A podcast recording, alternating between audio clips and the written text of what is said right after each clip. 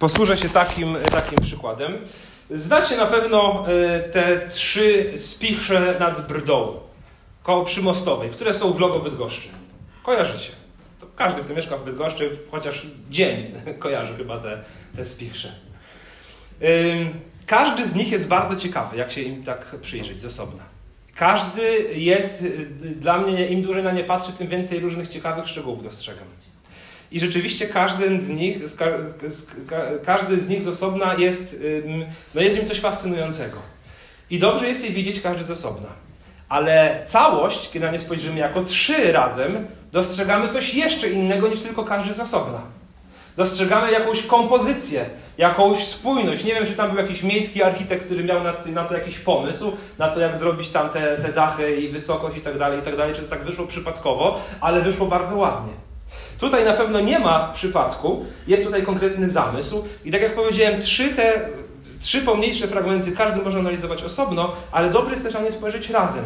Więc dlatego dzisiaj zrobimy i o rodzicielstwie, i o pracy razem, i do tego spróbujemy jeszcze dołączyć to, o czym mówił Bartek tydzień temu o małżeństwie. Przypomnijmy sobie kontekst tych ostatnich kazań, bo on jest niezbędny dla zrozumienia tego, o czym będziemy mówić dzisiaj.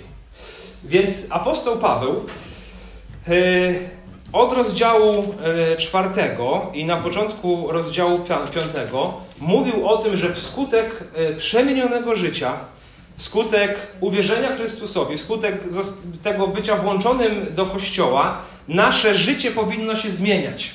I będzie się to działo dlatego, że Pan Bóg będzie w nas wykonywał swoją pracę. I kilka razy apostoł Paweł używał takiej frazy, pamiętacie, zrzućcie z siebie Zaczął od tego, najpierw pierwszy fragment był zrzućcie z siebie starego człowieka, przeobleczcie się w nowego. I potem dwa czy trzy razy mówił, więc zrzućcie z siebie coś tam, a przeobleczcie się w coś nowego. Zrzućcie z siebie jakieś stare nawyki, grzechy, a przeobleczcie się w nowe rzeczy, które odzwierciedlają Chrystusa. Apostoł Paweł potem mówił w piątym, od połowy piątego rozdziału o tym, jak mądrze postępować, jak wykorzystywać czas, jak rozumieć wolę pańską i wskazywał na potrzebę e, tego dbania o pełnię Ducha Świętego w naszym życiu podkreślał to, byśmy byli wdzięczni. I zaraz potem w wersecie 21 y, rozdziału 5 powiedział: Ulegajcie sobie, albo bądźcie sobie nawzajem poddani w bojaźni Chrystusowej, albo bądźcie sobie poddani z szacunku dla Chrystusa. I mówił o tym, abyśmy w naszych relacjach dbali właśnie, umiejętnie te relacje prowadzili. I to poddawanie się sobie nawzajem nie jest bynajmniej lustrzane, nie jest takie samo. Zależnie od relacji jesteśmy albo tymi, którzy mają przewodzić, albo tymi, którzy mają ulegać, którzy mają się poddać. Ale jednak ma nam, towarzyszyć ciągła ta myśl o tym, że jesteśmy gotowi na, na poddawanie się sobie nawzajem. I apostoł Paweł dał nam trzy przykłady tego, trzy, trzy przykłady relacji, w których właśnie jedni mają być poddani drugim. Pierwsza relacja to właśnie y, relacja małżeńska, o której y, na temat tych wersetów mieliśmy kazanie w zeszłym tygodniu. O tym, jak powinno funkcjonować małżeństwo, y, jak wzajemna miłość i szacunek mają napędzać małżeństwo, jak mężczyzna ma przewodzić, kobieta ma za nim pójść, on, ona ma go szanować, on ma ją kochać, tak jak Chrystus ukochał Kościół. I dzisiaj spojrzymy na kolejne dwie relacje tego jak one powinny wyglądać, gdy są pełne ducha i, gotowości nastawienia, nastaw, tego nastawienia gotowości poddawania się sobie nawzajem. Okay? Więc dwie kolejne relacje. Jak ją prowadzą ci, którzy są pełni ducha, ci, którzy doświadczają y, y, życia z Bogiem, ci, którzy zrzucają z siebie starego człowieka i przeoblekają w nowego. Dwa fragmenty o tym, jak te relacje powinny wyglądać. Przeczytajmy wersety 1 do 9. Dzieci Bądźcie posłuszne rodzicom swoim w Panu, bo to rzecz słuszna. Czci ojca swego i matkę to jest pierwsze przykazanie z obietnicą, aby ci się dobrze działo i abyś długo żył na ziemi. A wy, ojcowie, nie pobudzajcie do gniewu swoich dzieci, lecz napominajcie i wychowujcie je w karności dla Pana. Słudzy bądźcie posłuszni Panom na ziemi z bojaźnią i ze drżeniem, w prostocie serca swego, jak Chrystusowi nie pełniąc służby dla oka, jakobyście chcieli ludziom się przypodobać, lecz jako słudzy Chrystusowi, którzy pełnią wolę Bożą z całej duszy, służąc dobrą wolą jako Panu, a nie ludziom. Wiedząc, że każdy, czy niewolnik, czy wolny, otrzyma od Pana zapłatę za to, co dobrego uczyni. A wy, panowie, postępujcie względem nich tak samo. Zaniechajcie groźby, wiedząc, że zarówno wy, jak i oni mają Pana w niebie i że On nie ma względu na osoby. Tych dziewięć wersetów myślę, że można, e, i wraz z tym fragmentem, który był omawiany tydzień temu, myślę, że można spiąć w takie, jedno zdanie, w jedną główną myśl, która jest w tych trzech, w tych trzech relacjach opisana. Następująca, myślę, że to jest myśl. Więc Paweł pisze Efezjanom, że nasze codzienne relacje w rodzinie i w pracy mają swój standard i motywację do ich prowadzenia w Chrystusie. Nasze codzienne relacje w rodzinie i w pracy mają swój standard i motywację do ich prowadzenia w Chrystusie. Spróbujmy najpierw złapać te pierwsze cztery wersety, a później wersety 5 do 9. Więc jeszcze raz 1 do 4. Dzieci, bądźcie posłuszne rodzicom swoim w Panu, bo to rzecz słuszna. Czcij ojca swego i matkę, to jest pierwsze przykazanie z obietnicą, aby ci się dobrze działo i abyś długo żył na ziemi.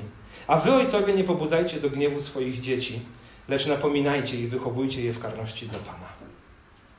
Patrząc na te cztery wersety, kilka, kilka wniosków. Po pierwsze, obowiązkiem dzieci wobec rodziców, bo to jest ta relacja, którą tutaj mamy opisaną, obowiązkiem dzieci wobec rodziców jest posłuszeństwo w Panu. Nie chodzi, ten wydźwięk, co to znaczy posłuszeństwo w Panu? Nie chodzi o posłuszeństwo jedynie rodzicom, którzy są w Panu, czyli nie chodzi o posłuszeństwo jedynie rodzicom, którzy są wierzący, ale posłuszeństwo w Panu. To posłuszeństwo jest w Panu, nie rodzic jest w Panu.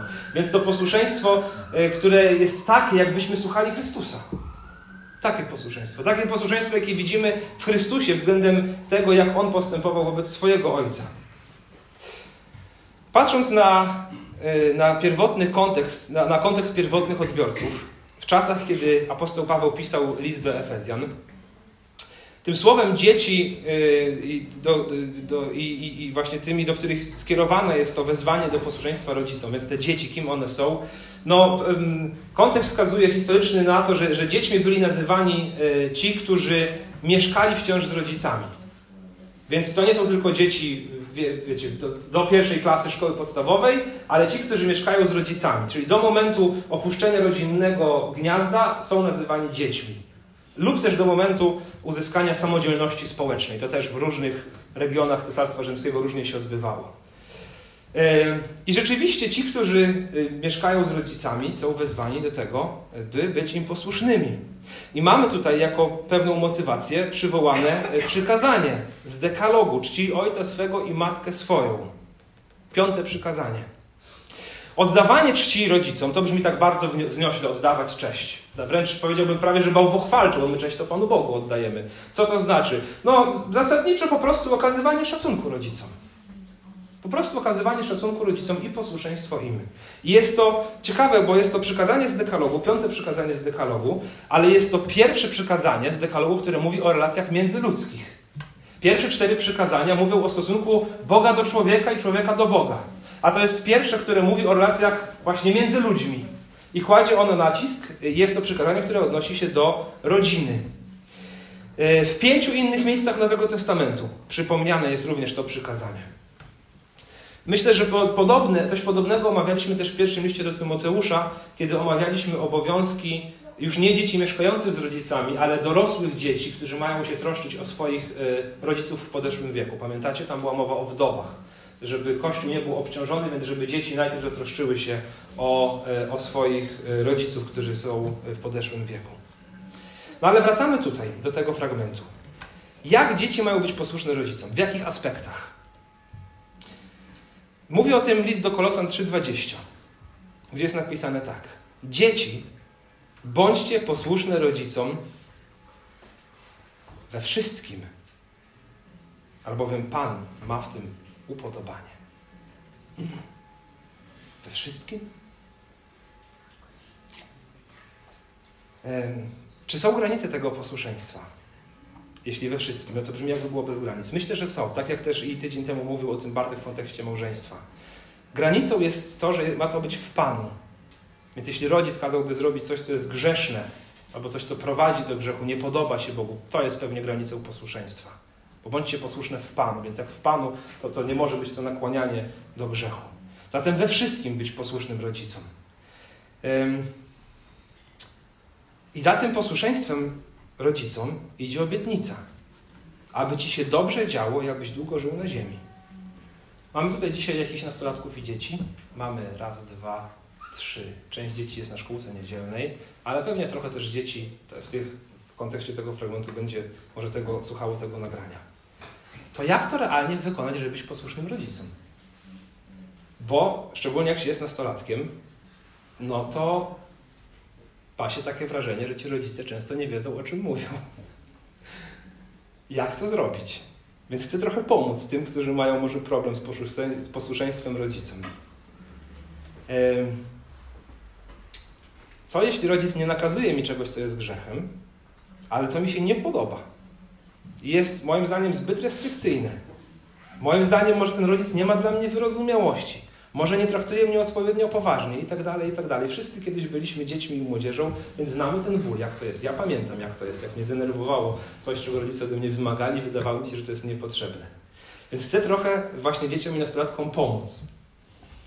A żeby im pomóc, chcę się zwrócić do rodziców, a szczególnie do ojców w wersecie czwartym. A wy, ojcowie, czytamy, nie pobudzajcie do gniewu dzieci swoich, lecz napominajcie i wychowujcie je w karności dla Pana. Ten werset, jeśli będzie stosowany przez rodziców, to myślę, że pomoże dzieciom być bardziej posłusznymi, a jeśli dzieci będą bardziej posłusznymi, to też ten werset będzie pomagał rodzicom yy, prowadzić te dzieci. To jest tak jak z małżeństwem w kazaniu z zeszłego tygodnia. Jeśli y, y, żona okazuje szacunek swojemu mężowi, a mąż kocha swoją żonę, to im bardziej jedno i drugie to robi, tym lepiej to małżeństwo będzie działać. To jest takie perpetuum mobile. Y, maszyna, która się rzeczywiście sama napędza.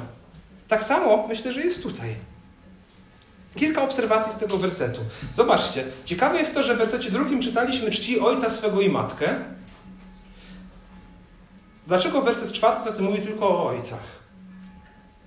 A wy ojcowie nie pobudzajcie do gniewu swoich dzieci. A gdzie tutaj mamy? To jest jedno pytanie, z, którymi, na, któremu, z któremu spróbujemy, na które próbujemy znaleźć odpowiedź. Po drugie, ciekawe też jest, że w wersecie pierwszym i wersecie czwartym Paweł zwraca się do dzieci, a nie tylko do synów. To jest ciekawe, bo to było y, zupełnie oderwane od tamtejszej kultury. I myślę, że w tym znajdziemy odpowiedź na, na to pierwsze pytanie, dlaczego to jest mowa tylko o ojcach. Dlatego, że ojcowie w tamtych czasach, jeśli w ogóle byli skupieni na dzieciach i na ich wychowywaniu, a często nie byli, jeśli brali kogoś na wychowanie, to brali chłopców.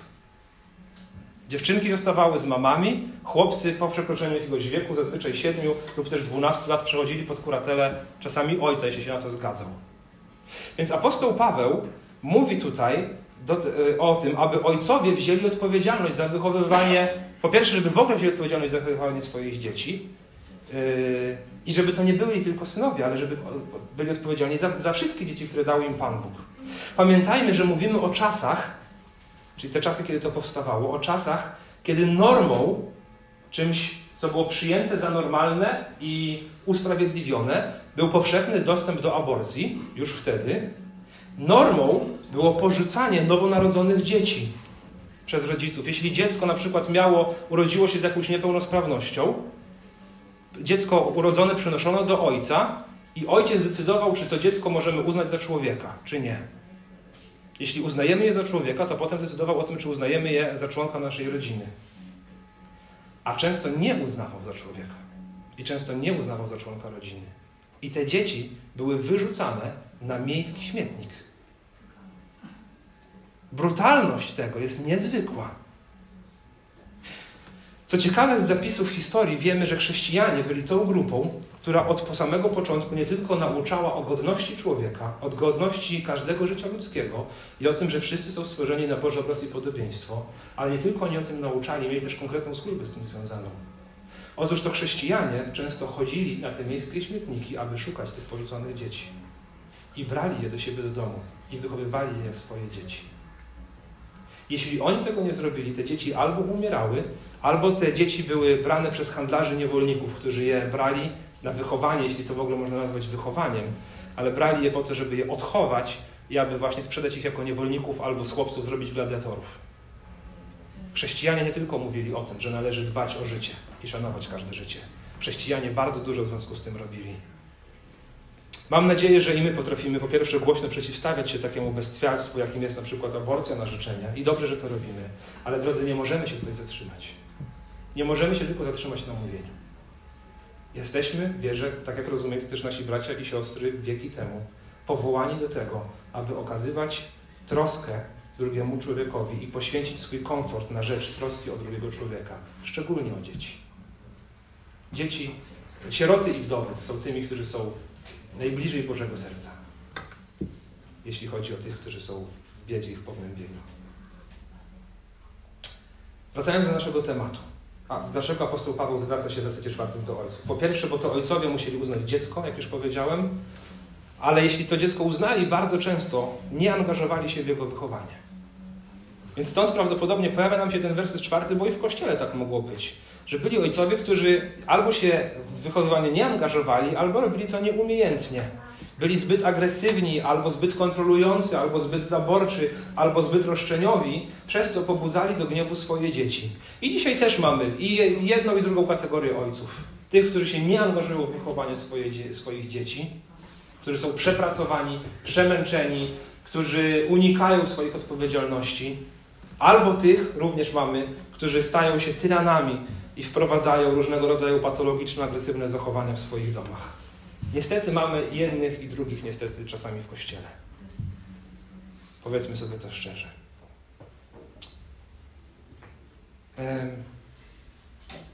Werset czwarty mówi: Ojcowie, nie pobudzajcie do gniewu swoich dzieci, lecz napominajcie i wychowujcie je w karności.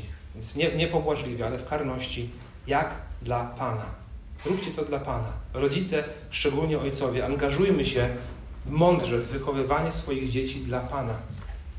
Drodzy rodzice i drogie dzieci teraz, obie grupy, patrząc na te cztery wersety w tym fragmencie, nie bardzo mogę mówić ze swojego życia jeszcze, ale też moim y, wezwaniem jako kaznodziej nie jest mówienie ze swojego życia. Nie mogę mówić za dużo ze swojego życia, bo, bo jestem jeszcze ojcem małych dzieci, więc jeszcze nie znam do końca tych wszystkich buntów i problemów z nieposłuszeństwem. Trochę, ale nie bardzo. Ale pamiętam, jak to było być właśnie dzieckiem i nastolatkiem. Więc drodzy rodzice i drogie dzieci, patrząc na werset czwarty, jeśli chcemy dobrych relacji w naszych rodzinach, między dziećmi a rodzicami, to musimy się trzymać tego, co mówi Boże Słowo. Bo to jest słowo tego, który w ogóle rodzinę wymyślił, który to zaplanował. Jeśli chcemy dobrych relacji w rodzinie, to naszą najważniejszą i priorytetową postawą jest wspólne życie dla Pana i w Panu.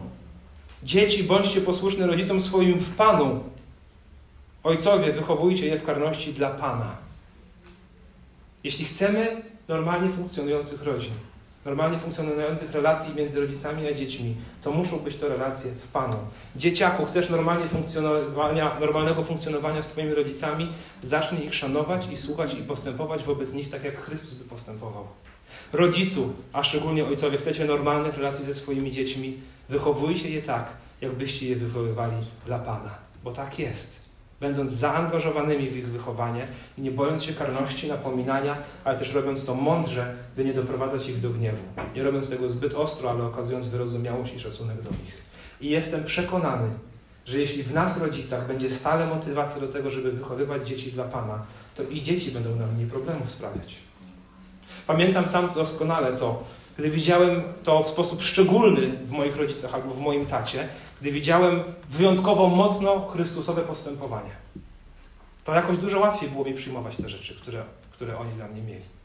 Nie chcę powiedzieć, że zawsze ono było Chrystusowe, pewnie nie było, ale wtedy, kiedy widziałem, że jest Chrystusowe, nawet jeśli to było związane właśnie z napomnieniem, z jakimś wychowaniem, z jakąś karą i tak dalej, i tak dalej, ale było to Chrystusowe, nie było to w nerwach, było to rzeczywiście też z odwołaniem do Boga, albo nawet i czasami ze wspólną modlitwą, to zupełnie inaczej przyjmowałem te rzeczy. Wychowujcie w Panu. Drodzy rodzice, pamiętajmy, że dzieci są nam dane na krótki czas. Cóż to jest 18 czy 19 lat? Szybko leci. Na krótko są nam dane dzieci. W tym tygodniu miałem okazję z Piotrem trochę rozmawiać. Odwiedził mnie Piotr w domu i rozmawialiśmy właśnie o wychowaniu dzieci i o tym, jak one szybko rosną. E, bo moje dopiero idą do szkoły. Piotra powoli chodzą do szkoły, bo rozmawialiśmy, gdzie tam Dawid na studiach się wybiera i, i jakie tam ma plany. 18 czy 19 lat, cóż to jest? Na krótko są nam dane dzieci, a wszystko, co my jako rodzice robimy, zawsze zostawia w nich jakiś ślad. Oby był to ślad Chrystusowy. Oby był to ślad Chrystusowy. Jeśli deklarujemy naszym dzieciom, że jesteśmy chrześcijanami, to obraz Boga, jaki dzieci będą miały, to obraz ten, który sami przed nimi namalujemy. Chrześcijaństwo będą rozumiały tak, jak my imię pokażemy naszym życiem. Niech to będzie dla nas zachęta i niech to też będzie dla nas przestroga. I pamiętajmy, zarówno rodzice, a szczególnie ojcowie, jak i dzieci, że jeśli mamy wobec siebie postępować w Panu, to rzeczywistością w naszym życiu muszą być rozdziały 1 do 3 z listu do Efezjan. One mówią o tym, co to znaczy być w Panu. Jak to się dzieje, że jesteśmy w Panu? A od 4 do 6 mamy właśnie praktyczne wskazania. Rozdziały 1 i 3 muszą być rzeczywistością w naszym życiu. Te rozdziały, które mówią o zbawieniu, o zrozumieniu swojej tożsamości jako odkupionych grzeszników, jako ludzi świadomych swoich upadków i gotowych do przyznawania się do tych upadków i do wyznawania ich sobie nawzajem. Jako ludzi gotowych do realnej troski o jedność ze sobą nawzajem. Jako ludzi szczerze kochających Chrystusa i Jego Ewangelię i w końcu jako ludzi prowadzonych przez Ducha Świętego. To znaczy być w Panu. Zabiegajmy o to, aby to się w naszym życiu realizowało. To jest Jego dzieło, które On nas wykonuje, ale jesteśmy też do tego wezwani, aby w praktyce o to się troszczyć. Rodzice, szczególnie znowu ojcowie, bo to do nas jest skierowany ten fragment, może macie swoim dzieciom do wyznania jakieś grzechy związane z zaniedbywaniem ich, albo, albo może z doprowadzaniem ich do gniewu. Proszę, załatwcie to. Dzieci, może macie do wyznania jakieś grzechy swoim rodzicom związane z waszym zachowaniem niewłaściwym wobec nich, albo zachowaniem wobec innych, które wiecie, że rodzicom by się nie podobało, bo byliby zranieni, bo nie tego was uczyli. Proszę, załatwcie to. Troszmy się o nasze relacje w Panu. Niech nasze rodziny napędza Ewangelia i pamiętajmy, że nawet gdy mamy wrażenie, że jesteśmy beznadziejnymi rodzicami, a mi się zdarza takie wrażenie mieć co jakiś czas, to mamy Ojca dobrego, który jest w niebie i jest pełen łaski. Nawet wtedy, kiedy mamy wrażenie, że jesteśmy beznadziejnymi rodzicami. Jakże dobrym pocieszeniem jest to, że mamy Ojca w niebie, który jest pełen łaski. Ostatecznie to Jego łasce powierzamy nasze dzieci i to, jak je wychowujemy. I chwała Jemu za to, że tej łaski, jak wierzę, ona uzupełnia i niesie nasze rodzicielskie niedomagania. Tak naprawdę bez niej nic dobrego nie moglibyśmy uczynić. Więc to są te pierwsze relacje w Panu. Teraz przejdźmy do tej drugiej części do relacji między pracownikami i pracodawcami. Wersety 5 do 9. Słudzy, bądźcie posłuszni Panom na ziemi z bojaźnią i zedrżeniem, w prostocie swego serca, jak Chrystusowi. Nie pełniąc służby dla oka, jakobyście chcieli ludziom się przypodobać, lecz jako słudzy Chrystusowi, którzy pełnią wolę Bożą z całej duszy, służąc dobrą wolą jako Panu, a nie ludziom. Wiedząc, że każdy, czy niewolnik, czy wolny, otrzyma od Pana zapłatę za to, co dobrego uczyni. A wy, panowie, postępujcie względem nich tak samo. Zaniechajcie groźby, wiedząc, że zarówno wy, jak i oni mają Pana w niebie i że On nie ma względu na osoby. Kim są ci słudzy tutaj opisani? No może się to odnosić zarówno do niewolników, jak i po prostu do pracowników.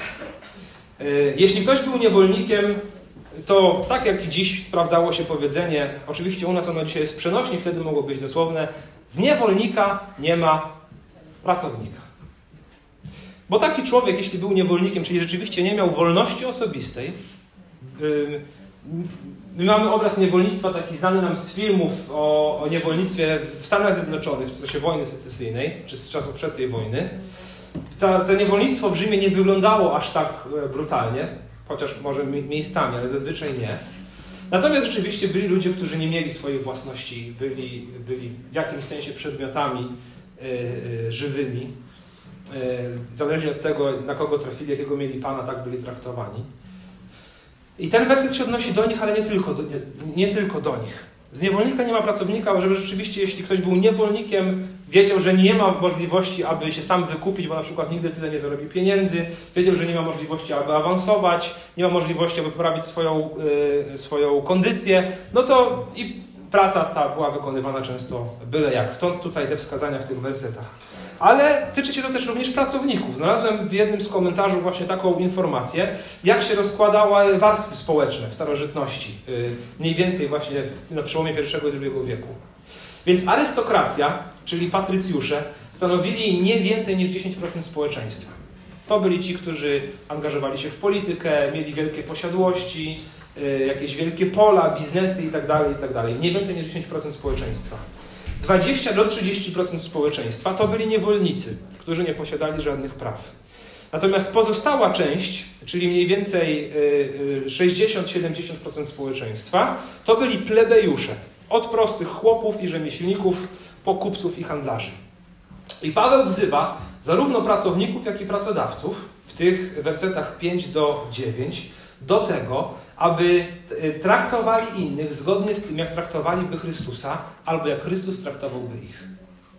Jest tak samo jak w przypadku małżeństwa i tak samo jak w przypadku rodziny. Apostoł Paweł mówi: Słudzy, służcie rzetelnie, w prostocie serca, z bojaźnią i z drżeniem, nie pełniąc służby dla oka. Nie tylko wtedy, kiedy Wam się patrzy na ręce, ale zawsze solidnie pracując. Miejcie świadomość, że to Bóg zawsze patrzy Wam na ręce.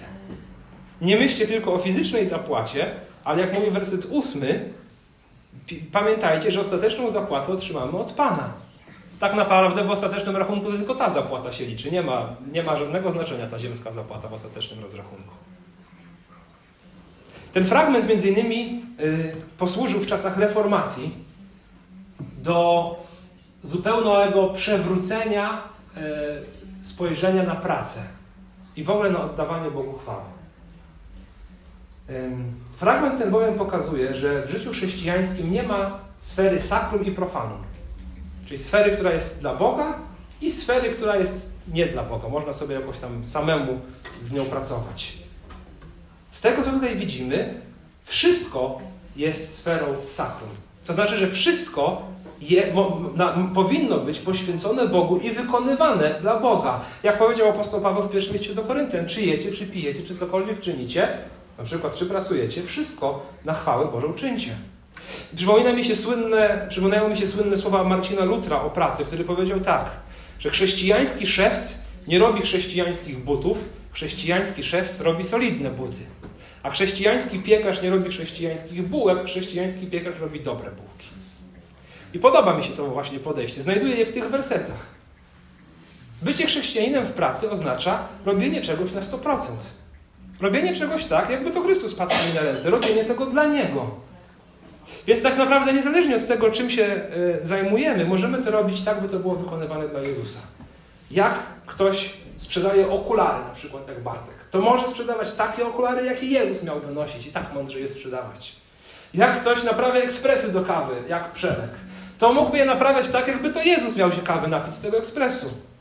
Jak ktoś jest nauczycielem, to może być takim nauczycielem, jakby to kilkunastoletni Jezus miał siedzieć w jego klasie. Jak ktoś gotuje, to może gotować tak, jakby to Jezus miał zjeść. Ja wiem, że to może brzmi trochę infantylnie, ale rzeczywiście do tego nas wzywają te wersety. Czyńcie wszystko w Panu. Niech On jest dla Was standardem Waszego postępowania. Nie powinniśmy robić rozdziału między pracą duchową a nieduchową. Każda jest duchowa. Praca pastora wcale nie musi bardziej oddawać Bogu chwały niż jakakolwiek inna praca. Nie ma duchownych. Każda praca niech jest wykonywana dla Pana. I w wersecie dziewiątym mamy wezwanie do przełożonych, do, nazwijmy sobie to pracodawców, albo tych, którzy właśnie mają pod sobą jakichś ludzi. A wy, panowie, postępujcie względem nich tak samo. Zaniechajcie groźby, wiedząc, że zarówno wy, jak i oni mają Pana w niebie i że On nie ma względu na osoby. Więc szanujcie ludzi, którzy dla was pracują. Postępujcie wobec nich tak, jak i oni, jak chcielibyście, aby oni postępowali wobec was. Świadomości, że powinniście im przewodzić tak, jak Chrystus przewodzi. Bo oni też mają Pana w niebie. To, to solidna przestroga. Bo to chyba przestroga przed tym, że oni się będą modlić o Was. Ci Wasi pracownicy. O Was, pracodawców.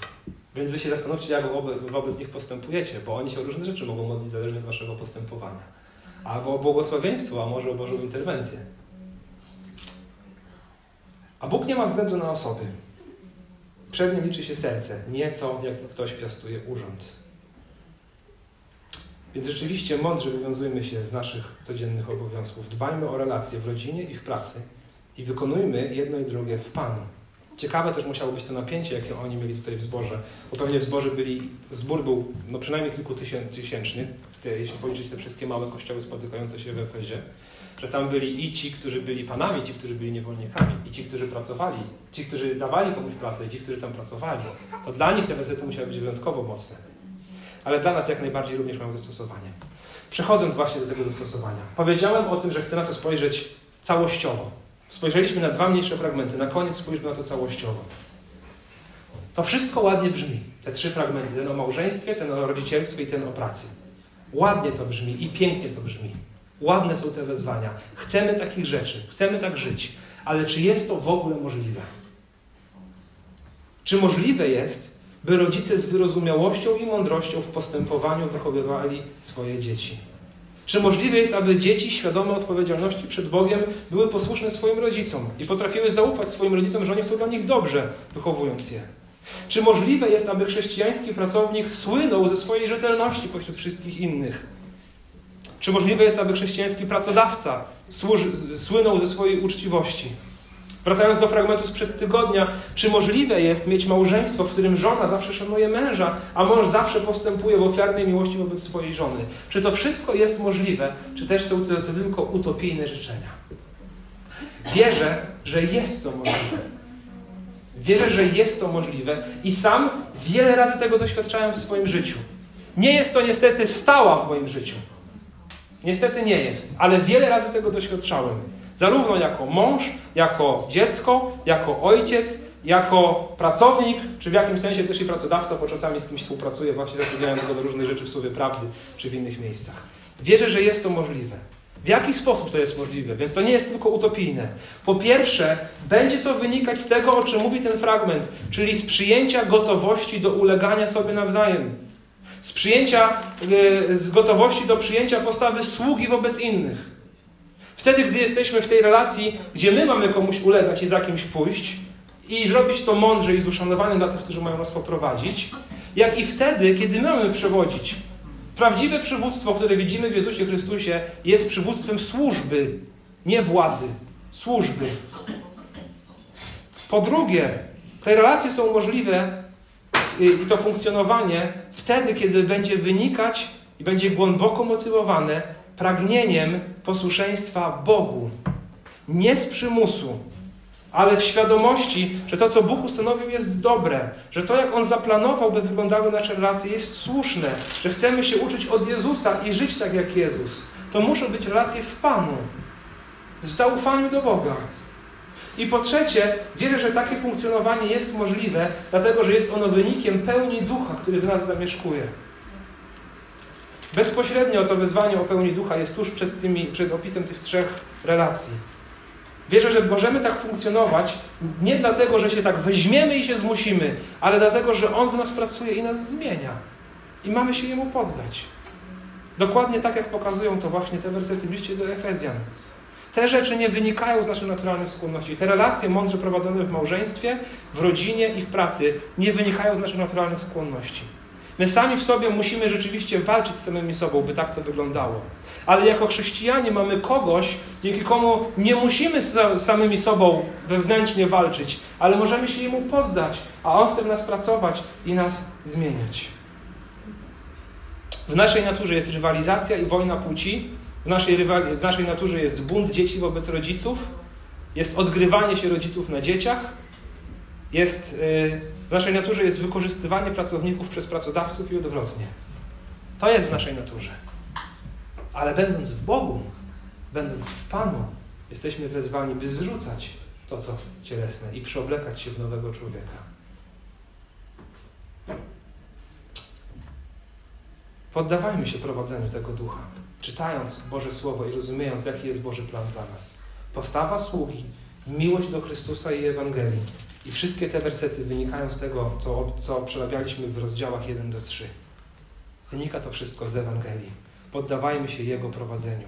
Nie oczekujmy słodkich owoców Jego działania, czy to jako rodzice, czy jako dzieci, jako pracownicy, pracodawcy, jako mężowie i żony. Nie oczekujmy słodkich owoców działania ducha, jeśli Chrystus nie będzie dla nas centrum naszego życia. Musi być centrum zawsze. Tu nie ma sakrum i profanum. Zobaczcie w tych dziewięciu wersetach, które dzisiaj omawialiśmy. Osiem razy jest mowa o Jezusie. We fragmencie, który był omawiany tydzień temu, jest dziesięć razy mowa o Jezusie. W jedenastu wersetach. Łącznie osiemnaście razy jest odniesienie do Chrystusa, kiedy apostoł Paweł mówi o relacjach. Więc tajemnica udanych relacji, małżeństw, rodzin, wszystkich innych w pracy nie jest w samozaparciu i treningu, chociaż są to ważne rzeczy. Ta tajemnica nie jest w jakichś mądrych książkach i poradnikach, chociaż warto je czytać. Nie jest w różnego rodzaju poradnictwach, choć i te są bardzo dobre, ale wszystkie one będą bezproduktywne, bez ewangelicznego nastawienia, jakie znajdujemy w Chrystusie Jezusie. Bez Niego na nic, na nic się zda wszystko pozostałe. Bez Jego ducha to wszystko się wykrzaczy, wy, wywali się. Zatem, drodzy, wyznawajmy sobie grzechy. Mężowie żonom, żony mężom, rodzice dzieciom, dzieci rodzicom, pracownicy pracodawcom i odwrotnie. Naprawdę. Módlmy się o siebie nawzajem. Czytajmy razem Boże Słowa, aby rozumieć, jaki jest Boży plan dla nas. Przypominajmy sobie stale postawę Chrystusową i w tym wszystkim pielęgnujmy w sobie przesłanie Ewangelii o złym z natury człowieku, o świętym i sprawiedliwym i pełnym miłości i łaski Bogu, o Jezusie Chrystusie, naszym Odkupicielu. Z Niego wynika wszystko to, co dobre w naszym życiu. I tak jak mówiłem na początku, główna myśl tego fragmentu, który Paweł kieruje do Efezjan, a przez nich również i do nas, brzmi: Nasze codzienne relacje w rodzinie i w pracy mają swój standard i motywację do ich prowadzenia w Chrystusie. Niech tak rzeczywiście będzie. Tego życzę sobie i Wam. Amen.